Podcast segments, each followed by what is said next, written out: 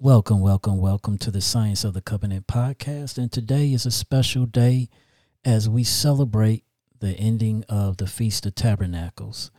So, if you have your Bibles ready, I'm going to turn it over to Pastor as he will give his teaching. Pastor, it's over to you.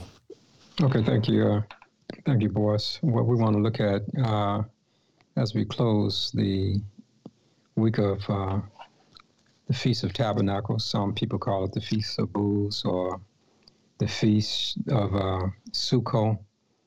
But all of those have a similar meaning. The Sukkot, the uh, Tabernacles, and also the, uh, they call it the tent. All of those have a similar meaning. Now, one of the questions that a lot of people are dealing with right now as we are festival keepers is some people kept the feast last month. We some are keeping it now, and next month some other festival keepers will be keeping it. And a lot of people say that's confusion. Well, that could be confusion, but one must understand that when we keep the Feast of Tabernacles or any feast, we are keeping it according to the knowledge that we have and for the best resources that we have been given, that's where we operate out of. So if Elohim permits us to get more knowledge about when and how to keep it, then that's what we'll do. But one of the main things about calculating the feast is that you get reliable resources. However, even with reliable resources, you can still be off so, one of the ways that you can be reliable is to look at the moon phases itself. And once you see the moon phases personally, then you know when to start counting. But one of the problems with that is you can't always see the moon because of the clouds. So, therefore, you have to depend upon people who are observing it and people who have a reputation of keeping the feast days and how they calculate it. So I feel like this if I'm keeping it the wrong day and my heart is in the right place, I think grace would says he's all right. But if I look at the feast days and say they're confusing and I don't want to try to really understand it, then I don't think grace is going to work too much for that individual because they don't really have a desire. They just saying, if it ain't just like I want it, then I'm not going to do it. Well, if you don't want his feast days, then he may not want you. But the fact is, we're doing the best we can with what we got. And when we can do that, then I think Elohim will bless us. And if we're really sincere, he'll, he'll get us on the right page together. So, with that in mind, let us pray. Eternal Father, again, as you have permitted us to come to another Feast of Tabernacles, Feast of Sukkot, the feast, O Heavenly Father, that you have given us, that we may be able to do it according to the way that you would have us to. Now, Father, as we turn into your word, we ask that you would feed us out of your word, that as we study about the Feast of Booths, O Heavenly Father, we may have an understanding, not just the booths to dwell in, but what you are trying to teach to your people. What is behind all of this? And may we be the better for it as we study this evening. We pray this prayer in the name of Yeshua the Messiah. And for his dear sake, we do pray. Amen and amen. Amen. I want to turn to chapter 23 of the book of Leviticus. Uh, I want to read a few verses there. Leviticus chapter 23. Now we're going to consider verses 42 to 44. Leviticus 23, 42 to 44 reads, Ye shall dwell in booths seven days. All that are Israelites born shall dwell in booths, that your generations may know that I made the children of Israel dwell in booths when I brought them out of the land of Egypt. I am your Yahweh, your Elohim. Moses declared unto the children of Israel the feast of Yahweh. What we want to do, we had looked at some of the historical perspectives uh, of the feasts, and we looked at those uh, times in which the feasts are being celebrated. And in addition, this evening, we want to look at not only the historical uh, feast, but we also want to continue uh, looking at two other aspects of the feast. Now, the other two aspects of the feast is the prophetical and the eschatological. So, what we want to do in looking at verses 42 to 44 in Leviticus, we want to look at first, uh, in addition to the historical feast of tabernacles, we want to look at the prophetical feast of tabernacles. Now, when we view the feast of tabernacles from a prophetical aspect, there are at least three ways we can approach it. Prophetical views can go in at least three time frames, respectively the past, the present, and the future. Now, a lot of people think that prophecy always predicts the future, but that's not true. Prophecy can also take you back into the past. And then prophecy can also deal with the now. So you can go in the past, the present, and the future. All three of these time frames carry some picture as to the prophetical views in them. Since we dealt with some of the prophetical in the historical, we want to dwell into this aspect again in this section. Moreover, we'll cover the prophetical future in the eschatological, in the eschatology of the Feast of Tabernacles.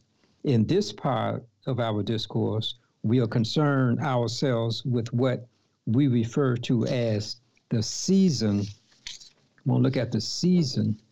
Okay. Now, the prophetical season of the Feast of Tabernacles. This is what we want to look at the prophetical season.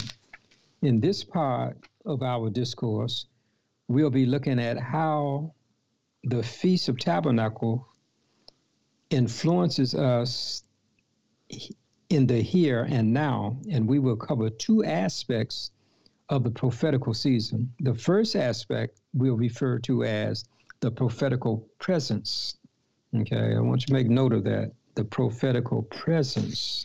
Now, when we talk about the presence, we saying the prophetical presence, which is spelled P R E S E N C E, the prophetical presence.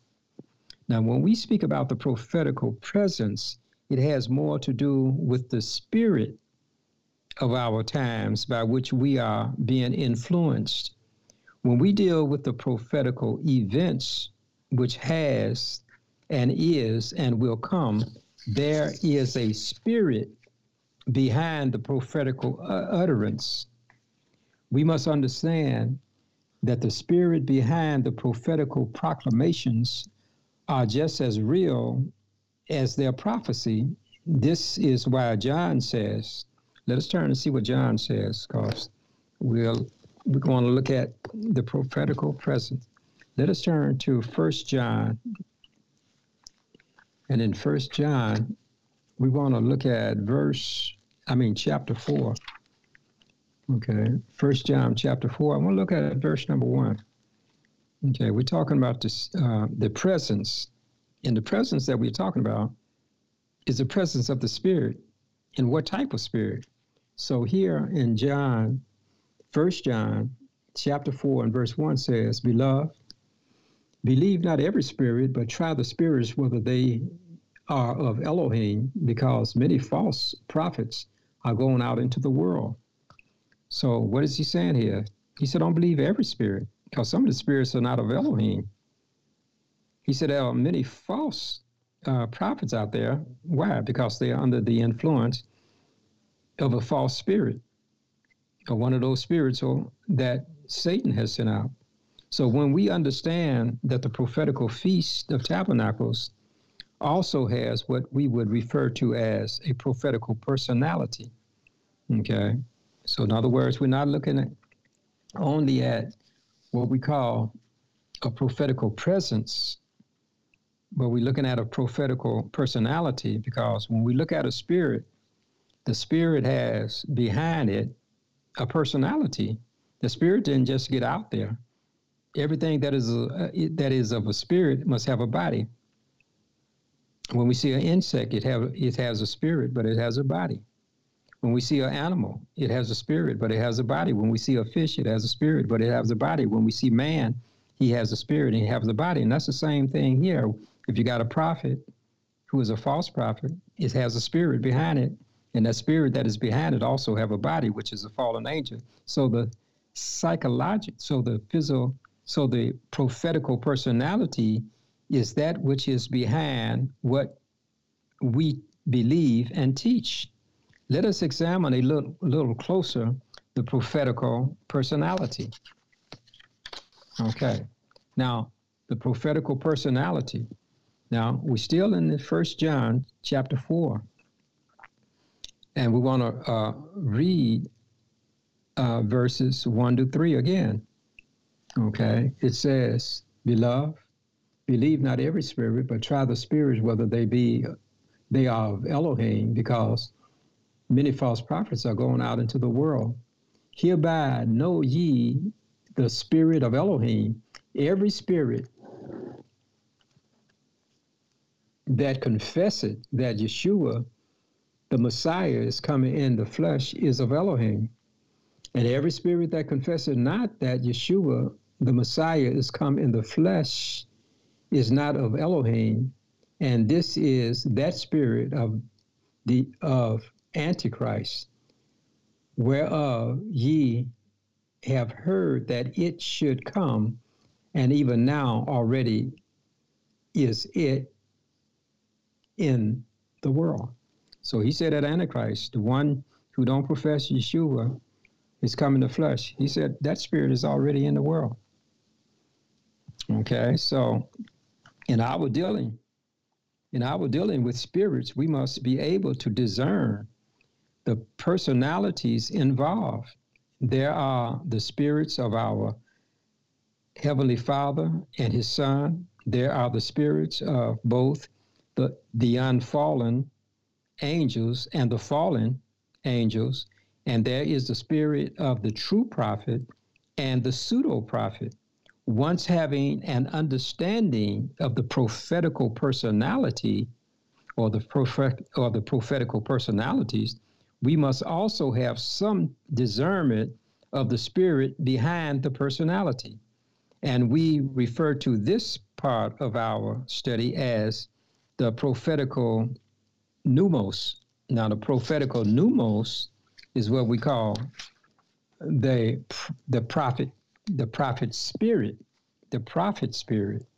Okay. Now, when we talk about the prophet spirit, it in, it includes two things it is it, it includes the uh, the the prophet who is being moved by the Spirit, and it also includes the message that the prophet has. So when we talk about the pro- prophetical pneumos, we're talking about the prophecies that have been given through the Spirit, and we also talking about the prophet who is being used by the Spirit. Okay, now in the in the prophetical pneumos, we have the spirit of prophecy. Okay, the spirit of prophecy. Why do we call it the spirit of prophecy? Because it is the prophet, it is the spirit that gives the prophecy. That's why we call it the spirit of prophecy. And when when we uh, speak about the spirit of prophecy, it has to do with the spirit by which the prophecy is given. When a prophecy is is given, it is either the spirit of truth or the spirit of error. Now, here in the same chapter of First John 4 6, notice what it says. It said, We are of Elohim. He that knoweth Elohim heareth us. He that is not of Elohim heareth not us. Hereby we know the spirit of truth and the spirit of error. Okay. So the spirit of truth comes from Yahweh, and the spirit of error comes from Satan. Consequently, when we are given a true prophecy, it comes from the spirit of Yah. Now, let us let us turn to First Peter. First Peter. And in First Peter, we want to look at chapter one. First Peter chapter one. And what we want to look at, let me see. No, I'm sorry. It's Second Peter, not First Peter. Second Peter chapter one. Okay. And we want to look at verse 21. Okay. Second Peter chapter 1 and verse 21. And here Peter says, For the prophecy came not in old time by the will of man, but holy men of Elohim spake as they were moved by the Holy Spirit. See, that's what we call prophetical pneumos. In other words, when you prophesy, both the prophet as well as this message has been given to him by the Holy Spirit. And when we are given a false prophecy, it comes by the spirit of Satan.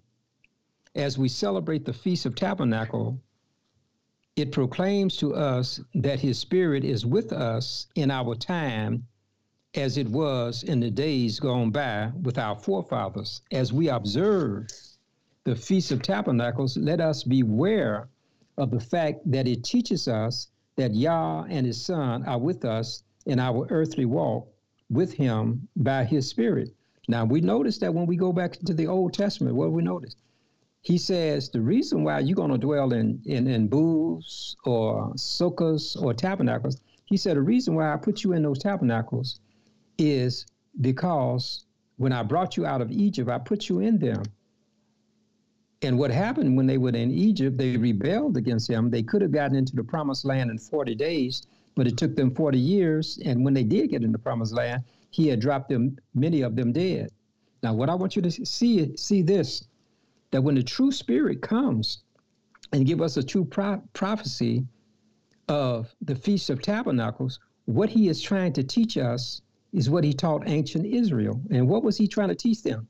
He was trying to teach them to trust him, that he's with them. How did they know that he was with them? Because every day the pillar of cloud was there to guide them, and every night the pillar of fire was there to give them warmth so they would not freeze in the night. And if they couldn't understand that for 40 years that he was with them and they rebelled like they did, he was trying to teach them that the Feast of Tabernacles teaches us that he is with us. And we need to understand in the last days that he is our cloud and he is our pillar of fire. We need to understand that because the Feast of Tabernacles is not just dwelling in booths and sukkahs and tabernacles. What it is, is to know that he is with us, he's dwelling with us. That's what it's about. And we must trust him. Now, let us turn to uh, let, let, let, let us turn to uh, the Gospel of John, the Gospel of John. And in the Gospel of John, we want to look at the 16th chapter. Okay? The 16th chapter. Now, so we have to be aware of the Feast of Tabernacles and let us be aware of the fact that it teaches us that Yah and his Son are with us and on our earthly walk with him by, by his way. Okay, let's turn to uh, uh, the 16th chapter of uh, the Gospel, Gospel of uh, John. Okay, now notice if we want to look at the seventh verse. Now, notice what he says here to his disciples. In verse number seven of 16, it says, Nevertheless, I tell you the truth, it is expedient for you that I go away. For if I go not away, the Comforter will not come unto you. But if I depart, I will send him unto you. So, in other words, just like he was trying to teach ancient Israel that he was with them, he's trying to teach us in the tabernacles that he's with us. And he said, I'm going away, but when I go away, I'm not going to leave you hopeless. He said, It's necessary that I go away. Why? He said, Because I'm going to send you the comforter. I'm going to let you know I'm with you. This is what the Feast of Tabernacle is all about. It's just showing that he's with us. And he said, I'm with you through my Holy Spirit as long as we keep the Feast of Tabernacles, it it's a reminder of the fact that he's always with us, not only during the week of tabernacle, but all during the year. His Spirit is with us. This is what tabernacle is all about. Yah being with us by His Spirit. Now that we have looked at the prophetical presence, let us now observe the prophetical present. Now, we look at the presence. We dealt with the prophetical uh, spirit and the prophetical uh, personality. And now we want to deal with the prophetical present. Now, that word present is being spelled P R E S E N T, present, not presence, but present. Okay. Now, when we, we when we look at the present, what do we have? Okay. Okay. Now, so so when we looked at the presence, what did we have? We had the personality. We had the prophetical uh, pneumos. And in those things, we were able to see who was given the prophecy. And in our last days, we want to know that it's the Holy Spirit leading us in the prophecy. So now, when we deal with the prophetical presence, then in the prophetical present, we are primarily focusing on the current time in which we are living. For a prophecy to be fulfilled, it must find its expression in a time frame there were things which were prophesied in the past which are now being fulfilled in our current time. And in our time, there are things we will prophesy that will come after our time. However, since we are living in the days of end time events, which have been predicted, even while those prophecies are being fulfilled in our day, some aspects may have future implications. Some prophecies may have one fulfillment, like the flood in Noah's day, and other prophecies may have a partial fulfillment in the sense that one part of a prophecy may be fulfilled while at a later time the other part will be fulfilled. Now, if you notice the prophecy on the fulfillment on the day of Pentecost, some of that was filled, the speaking in tongues and all of that, but the part about the uh, the uh, the the lights in heaven or the celestial bodies would fall and be signed, that didn't happen, even though there was a part of the prophecy. So some prophecies are partially fulfilled, but not totally. Some prophecies which the Bible proclaimed are yet to come to pass. The time of which we live today, for some of us, it is the end time, even though this may be considered the end time prophecy, it might also be looked upon as just before the end. If that is so, then if that is so, then our age, our age in which we are living is border is bordering on the end time. And generally, when we deal with end time events in prophecy, we refer to it as eschatology. In our next section, we will deal more with eschat- the eschatological, the eschatological aspect. However, for us who are living today in the end time, which is also our current time, what is it that the Feast of Tabernacle is prophesying. What is the Feast of Tabernacle prophesying to us who are living today? It has to be saying something to us. So when we consider the fact that every year the re- the reoccurrence of them brings about a renewal of the blessings he has bestowed upon us. Yet at some time every year we are reminded that the Feast of Tabernacles is the final one to find its fulfillment.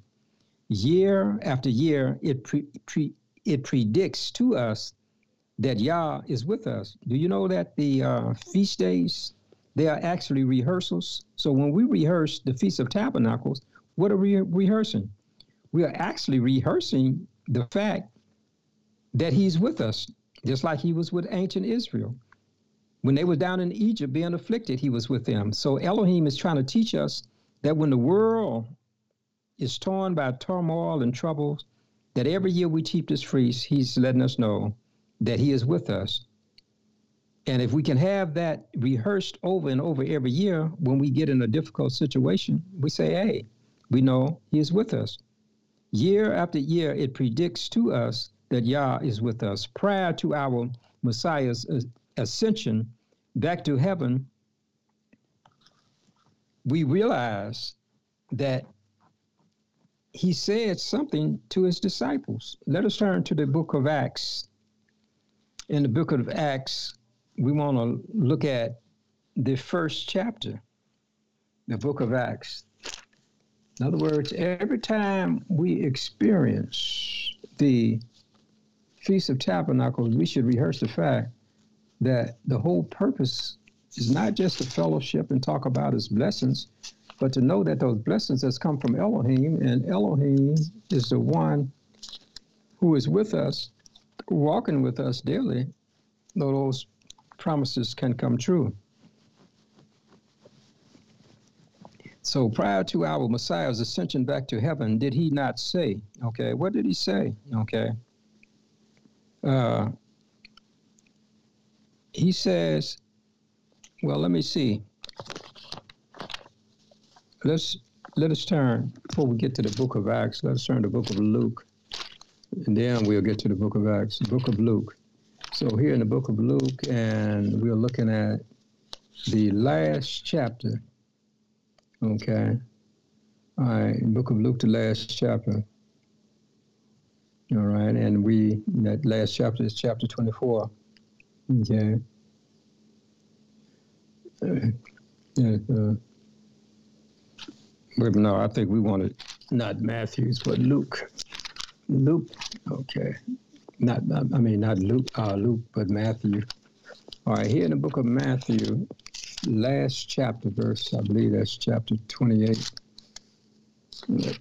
Chapter 28. And in the 28th chapter, we look at uh, verse number 20, the last verse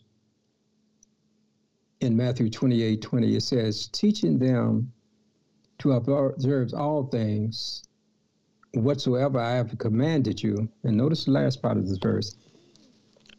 And lo, I am with you always, even unto the end of the world. So he's telling us that he's with us all the way until the end of the world. Okay. That's what tabernacle is about. Let you know he's with you. Okay. Now let us turn to the Acts Okay.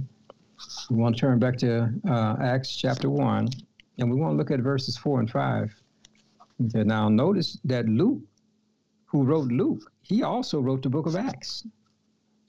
And he takes on where he left off in the book of Luke. Now, notice what he says here in verses 4 and 5. It said, And being assembled together with them, commanded them that they should not depart from Jerusalem, but wait for the promise of the Father, which said, He, ye have heard of me. For truly John baptized with water, but ye shall be baptized with the Holy Ghost not many days hence. Now, can you see the picture here? We must we must be able to see that he's with us. We must encourage ourselves in the knowledge that prior to his ascension, he instructed his disciples to wait for the promise of the Father, which said, He, you have heard of me. For John truly baptized with water, but you shall be baptized with the Holy Ghost. And in our time frame, he is still manifesting himself among us as we keep this feast. We keep alive his promise to be with us in all times in all times he's with us. So when we look at that feast of tabernacles, it is saying that in ancient Israel, that when I led them out, I never forsook them. I was always with them, but they couldn't see it. And this is why they were afraid, they were frightened, because that Holy Spirit didn't penetrate their hearts. And Elohim said that he's with us. And when his son says, I'm going to leave you, I'm not going to leave you comfortless, but what I'm going to do, I'm going to send you the Holy Spirit. So just as my presence with you, with you, now the Holy Spirit is going to be with you. And once you can understand that, I think we can understand some of the deeper implications of what the Feast of Tabernacle is teaching us. Okay, now let us turn to Leviticus 23. I want to look at a couple of verses there. Okay. Leviticus 23, and we want to look at uh, verses 41 and also verse 43. Leviticus 23 41 says, And ye shall keep it a feast unto Yahweh seven days in the year. It shall be a statute forever in your generation. Ye shall celebrate it in the seventh month. And then verse 43 says, That your generations may know that I made the children of Israel dwell in booths when I brought them out of the land of Egypt. I am Yahweh, your Elohim. Okay. So he said he made them to dwell in booths. Okay. And we know that some of the, the booths and what they were made out of and, and the different type of branches. But was it really the branches and the booths that they were making that he was really trying to impress them with? No. What he was trying to impress them that as you go on life's sojourn, I'm gonna provide for you shelter, food, and everything that you need, but I'm trying to teach you that I'm with you.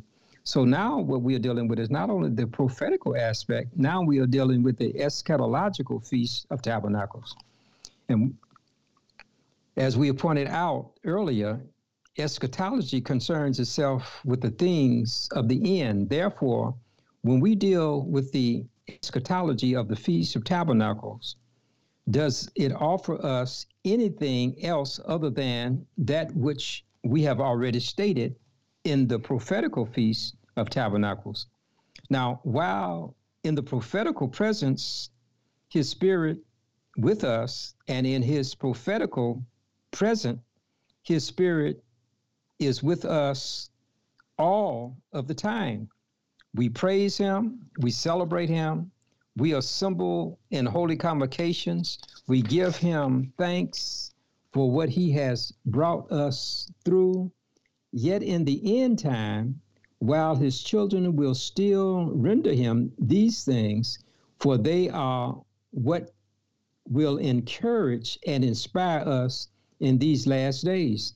However, what I want to highlight for us isn't anything of which is new or different in the eschatology, but rather to re emphasize some things that may or may not be apparent, there are basically two factors I want to accent. The first thing we would like to consider in the end time keeping of the Feast of Tabernacle is its significance. What is its significance? And we will refer to this part of our study as the benefits of the blessings of it. And we will call this tab we will call uh, this the tabernacle blessings. Okay, we talk about the tabernacle blessings, and when we talk about the tabernacle blessings, we talk about the feast day of tabernacles and the blessings that it would give us. When we consider that the scripture predicts that in the end time there would be a time of trouble. Let's turn to the book of Daniel. Okay. The book of Daniel. And in the book of Daniel, we want to turn to chapter 12. The book of Daniel, chapter 12. And I want to read uh, a few verses there. Okay, so we're talking about the tabernacle blessings. Here in Daniel 12, I'm starting at verse 1. I'm going to read a few verses. And at that time shall Michael stand up, the great prince which standeth for the children of thy people and he shall, and there shall be a time of trouble, such as never was since there was a nation, even to that time, same time. And at that time, thy people shall be delivered, every one that shall be found written in the book. And many of them that sleep in the dust of the earth shall awake, some to everlasting life, and some to shame and everlasting contempt. And they that be wise shall shine as the brightness of the firmament, and they that turn many to righteousness as the stars forever and ever. But thou, O Daniel, shut up the words and seal the book even to the time of the end. Many shall run to and fro, and knowledge shall be increased. Now, what we notice here, when we consider that the scripture predicts that in the end time, that's going to be a time of trouble. So if we have been practicing every year that during the time of trouble that he's with us, then we'll have a pretty good grasp that when we go through the time of trouble, that he'll be able to bring us through. Such events as are coming upon this world, no pen can actually describe. Once Michael stands up, his work of judgment declares that it is done. The enemy of souls will unleash his satanic powers in all directions of the compass with such fury and destruction that those of us who are then alive will look in amazement at such devastation and inhumane treatment of the people of his covenant. Yeshua said when he was here on earth, what did he say? Well, let's turn, let's turn to uh, the book of Luke and find out what did he say about this devastation and stuff. Okay, that's found in chapter uh, 17 of the book of Luke. Luke chapter 17 and verse 26, he talks about this devastation that's coming upon the earth. Luke 17, 26 says this, and as it were, and as it was in the days of Noah, so shall it be also in the days of the Son of Man. So the son of Adam, which was Yeshua, he says that's that's going to be a destruction coming, just like it was in the days of Noah. So when we have destructions coming, thousands falling on our one side and ten thousand on our right hand, he said it would not come nigh thee. But how would you know that? Because you would keep a tabernacle, because you know he's been with you. He's given you the promise. Certainly, there'll be those who would be laid to sleep but they will come forth. Daniel says it's going to be two resurrections the resurrection of the just and the resurrection of damnation. Moreover, we are told that in the day of Noah, the earth was also corrupt before Elohim, and the earth was filled with violence. Now, let us turn all the way and see what was going on uh, in, in, in, in, the days of in the days of Noah. We want to turn to Genesis Genesis chapter 6. In Genesis chapter 6, we want to read a few verses there. Okay. You know, it's amazing when you look at the Bible, is that Elohim made everything perfect. Everything was made perfect. And it takes only six verses into the Bible, just six verses, and they have torn this world up. I mean, they just literally tore this world up, and Elohim had to come and step in. And so here's what it says uh, uh, in in in, in, uh, in Genesis chapter six.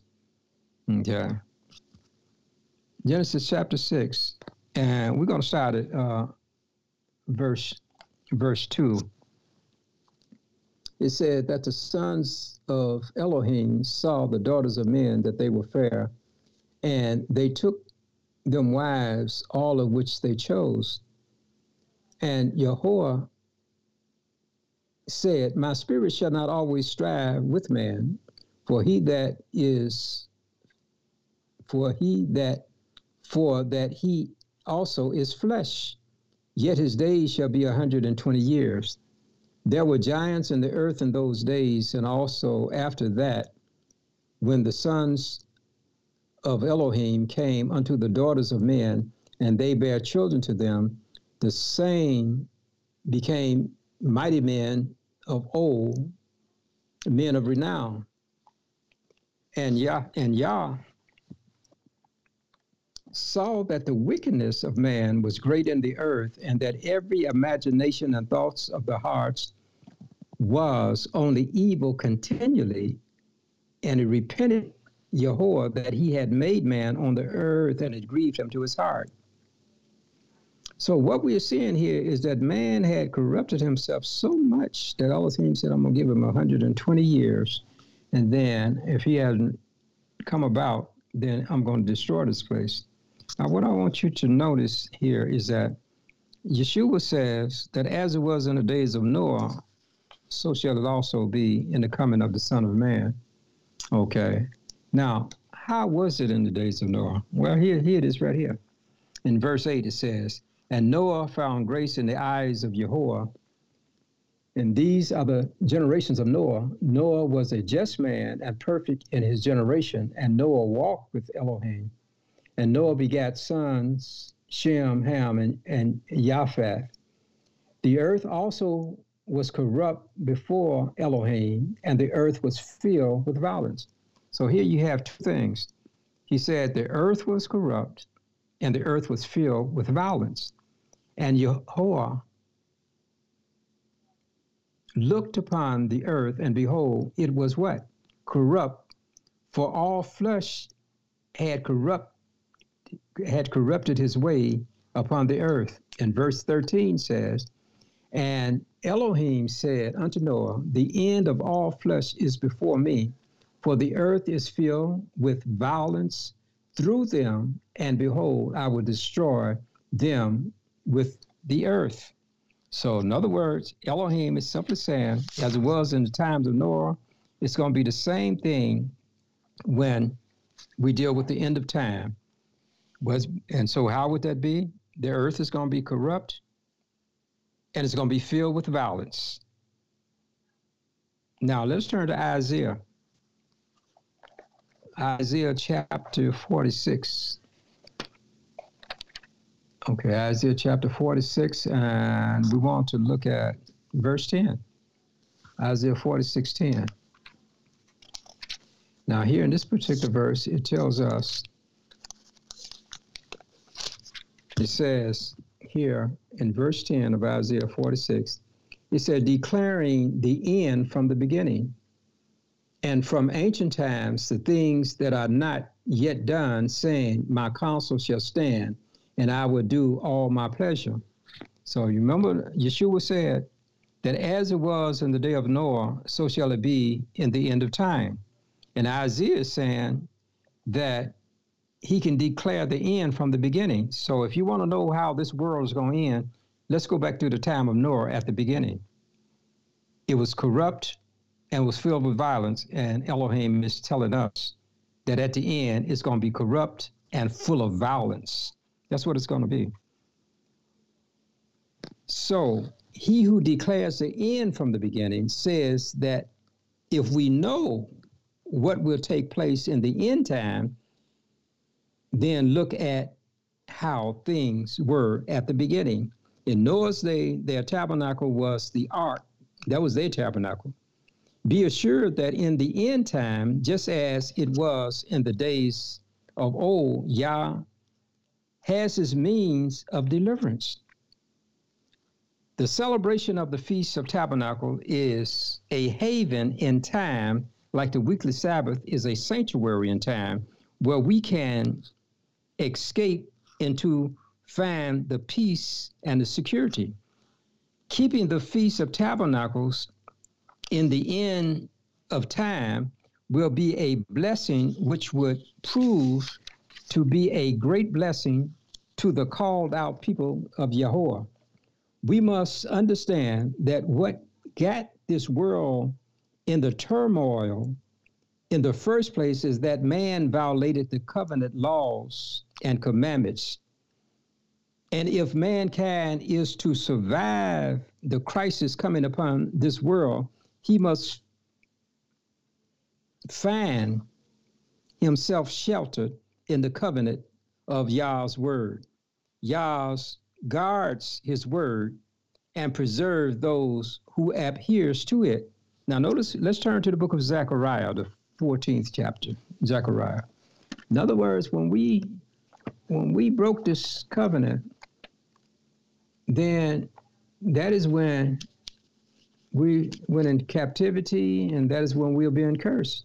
So if we broke the covenant, then if we come back to the covenant, then it seems like he would preserve us because we're trying to do the right thing. Okay, now that's Zechariah chapter 14. Okay. Now, in Zechariah chapter 14, we want to re- start reading at verse 16. Zechariah 14, 16 says, And it shall come to pass that everyone that is left of the nations which came against Jerusalem shall even go up from year to year to worship the king, Yahweh Tsebaoth, or Yahweh of hosts, and to keep the Feast of Tabernacles. And it shall be that whoso will not come up of all of the families of the earth unto Jerusalem to worship the King, Yahweh of hosts, even upon them shall be no rain. And if the family of Egypt go not up and come and come not, that have no that have no rain, there shall be the plague wherewith Yahweh will smite the heathen that come not up to keep the feast of tabernacles. This shall be the punishment of Egypt, and the punishment of all nations that come not up to keep the feast of tabernacles. In that day there shall be upon the bells of the horses holiness unto Yahweh, and the pots in Yahweh's house shall be like the bowls before the altar. So, what we are seeing here is that in the last days, he is talking about keeping the Feast of Tabernacles. Those who keep it will be blessed. But he said, if you don't keep it, you won't receive any rain. So you may have a crop that was right next to somebody. You will get rain if you're keeping it, and they won't get it. And they will be understanding, they won't understand why. Let us now consider the second part of this study, of which we are referred to as the end of time and we'll call it the tabernacle benediction. Now we looked at the blessing. Now we want to look at the tab- the Feast of Tabernacles benediction. Now the tabernacle benediction, benediction. Now generally, when we speak of a benediction, it involves a blessing of some kind at the end of a service. However, when we speak about a tabernacle benediction, it will also encompass a blessing and a conclusion. Because when we talk about a benediction, we bless somebody, but it's also the conclusion of the service. So, what we want to consider are two factors of the tabernacle benediction. The first factor we refer to as the tabernacle benediction blessing. Okay. So, now when we turn to the uh, Leviticus chapter 23, and we look again at verse 41, Leviticus uh, chapter 23, 41. Okay. Now, here it says in verse 41 of the 23rd chapter of Leviticus, and ye shall keep it a feast unto Yahweh seven days in the year. It shall be a statute forever in your generations. Ye shall celebrate it in the seventh month. So when we look at the tabernacle benediction, when we consider that the Feast of Tabernacles is not only given on certain days of the year, but it is also the final feast for the year. That's the final feast of the year. Now, considering the fact that this feast being the one which Yah closes the year with, means that the harvest for the year has been gathered in. Okay. So it was the final feast. So that must have been the final harvest.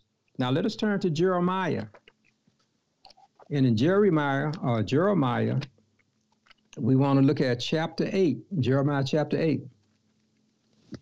And in the eighth chapter of Jeremiah, we want to look at verse number 20. Jeremiah 8:20 says this. Okay, the 20th verse of the eighth chapter of Jeremiah. He says, The harvest is past, the summer is ended, and we are not saved. In other words, Jeremiah saying that after each feast, there was a harvest that went along with it. So, so when Jeremiah is saying that the harvest is past and the summer is ended and we are not saved, he is not only just talking about the crops, but he's talking about people. That when these feast days come around, they have a, a, a, a they have the ability to give us salvation. On the day of atonement, we can get all of our sins confessed, and He can save us.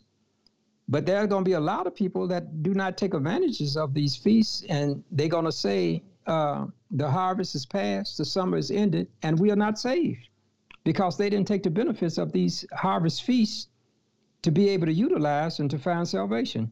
So the harvest is past, the summer is ended, and we are not saved. Now, gen- generally, there are three harvests a year, respectively the spring harvest of barley, the summer harvest of wheat, the autumn harvest of grapes.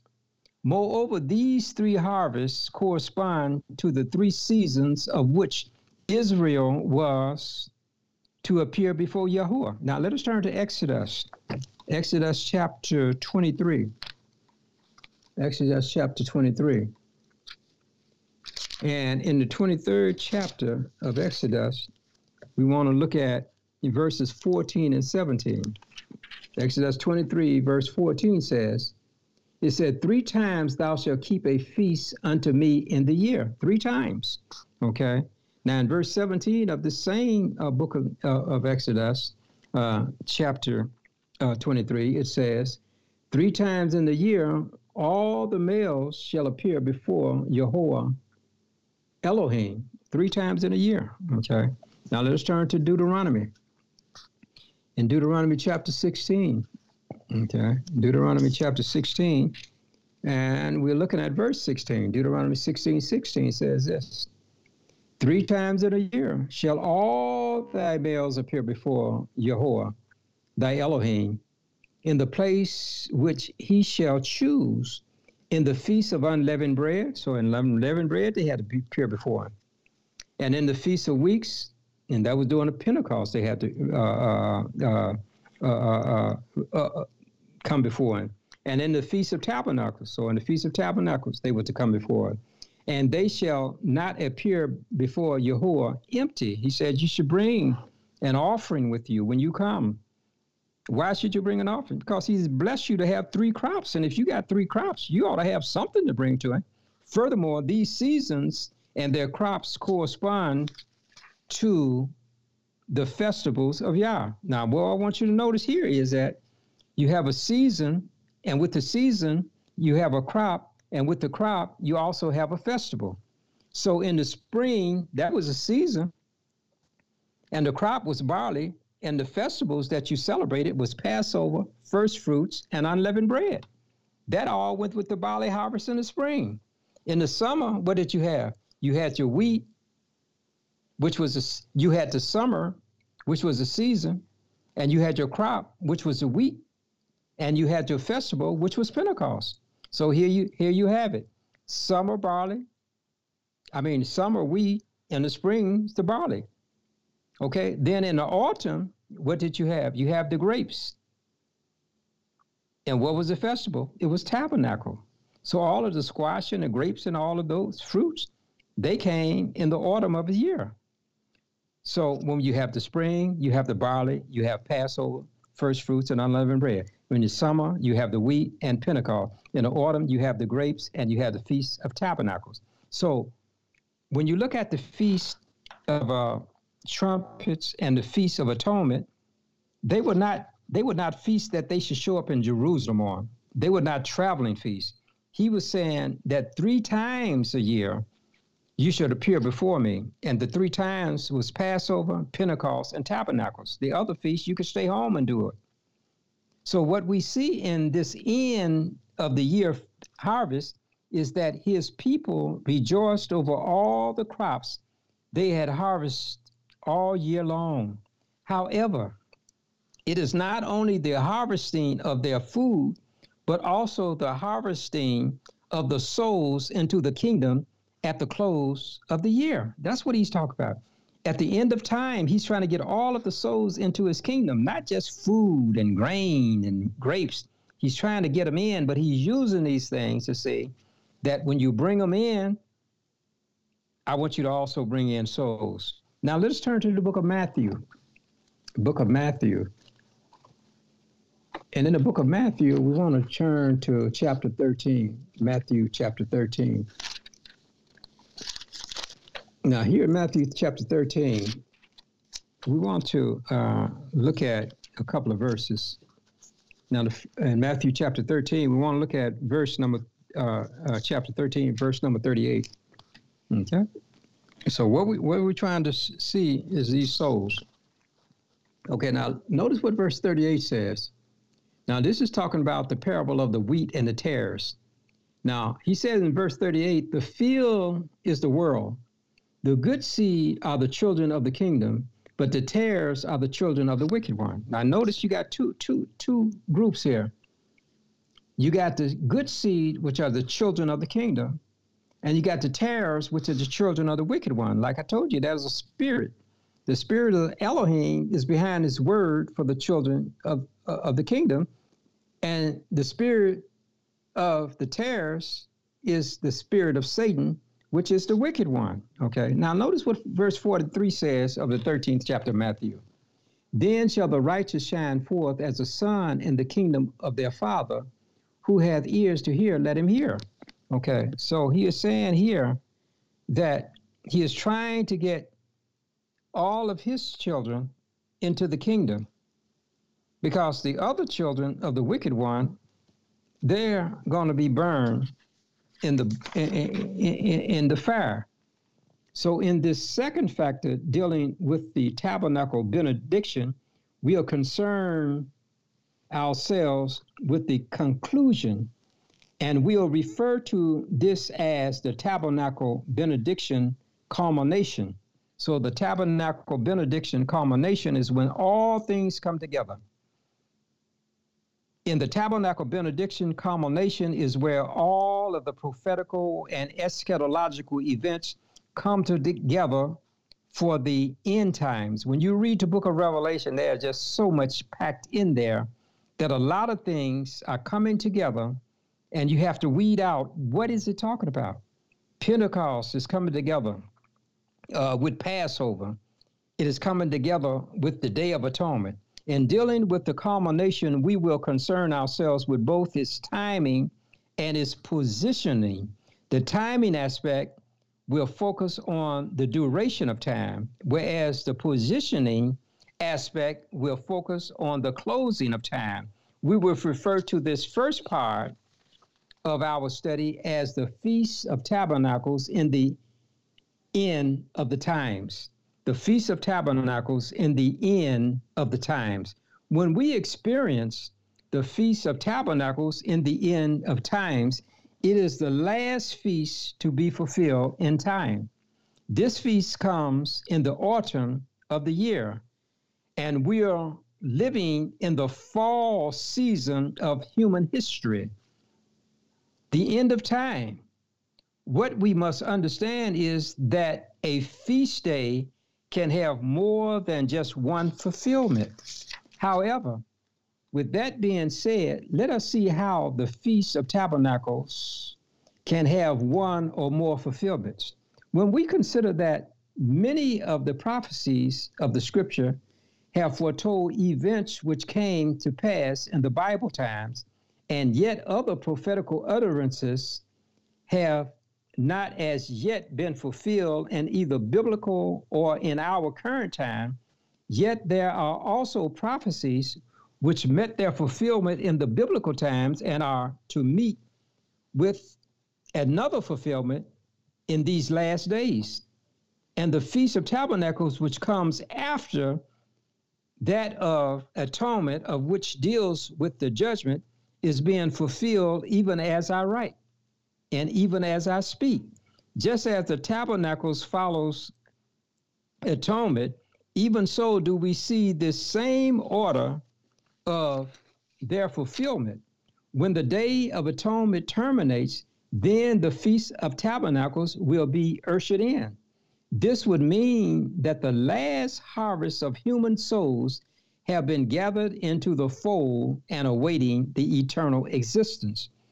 We have surmise, we can surmise that the end time fulfillment will be at the Messiah's second coming, and it will be right after the day of judgment when everyone has lived upon the earth has been judged and will be taken and, and will be taken with Yeshua to his father's kingdom. Now let us turn to the book of John.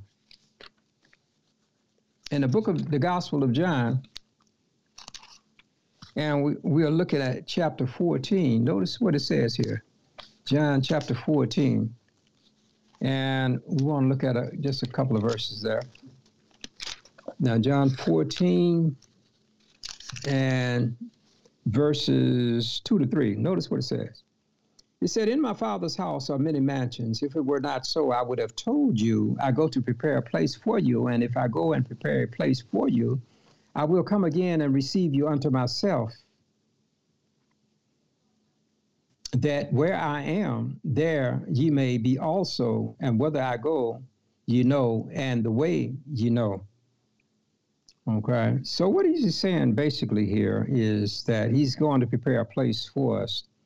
Now, what we want to consider is that when he comes, that he's getting ready to take us with him. And so that means that if we're going to be with him, the ultimate purpose of tabernacle is to be with he and his father. And he said, I'm going to take you to my father's house.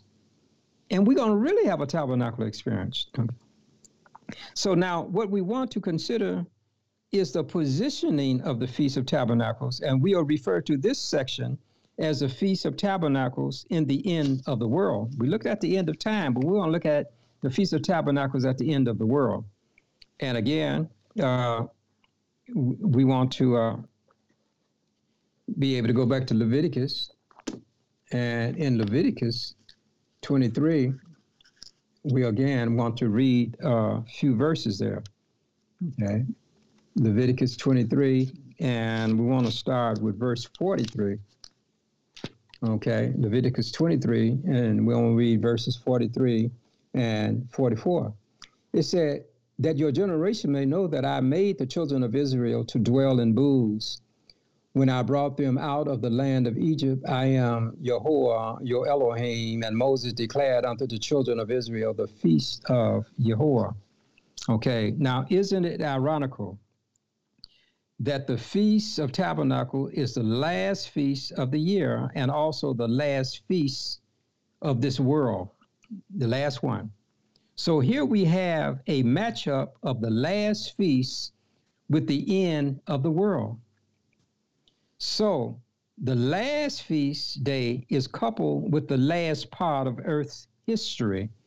This would mean that it is also the last harvest in the parable of the wheat and the tares, Yeshua points out that the harvest is the end of the world and the reapers are the angels. That's in Matthew chapter 13, verse 39.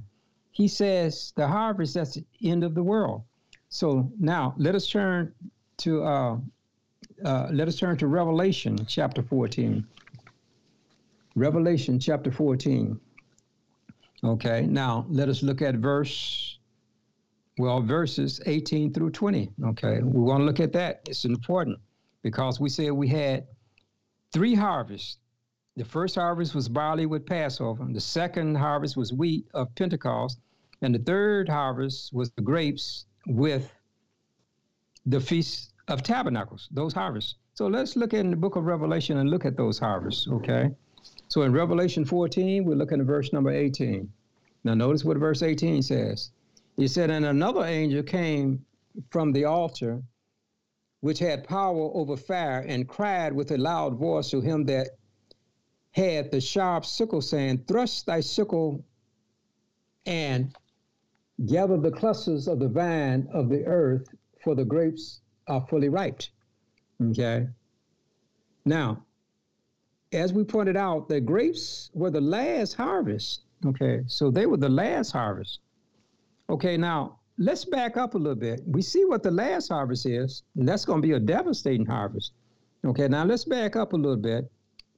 Let's back up to verse 15 where it says, And another angel came out of the temple crying with a loud voice that sat on the cloud, Thrust in thy sickle and reap, for the time is come for thee to reap, for the harvest of the earth is ripe. Okay, so he's telling me, get ready to reap the harvest because it's ripe.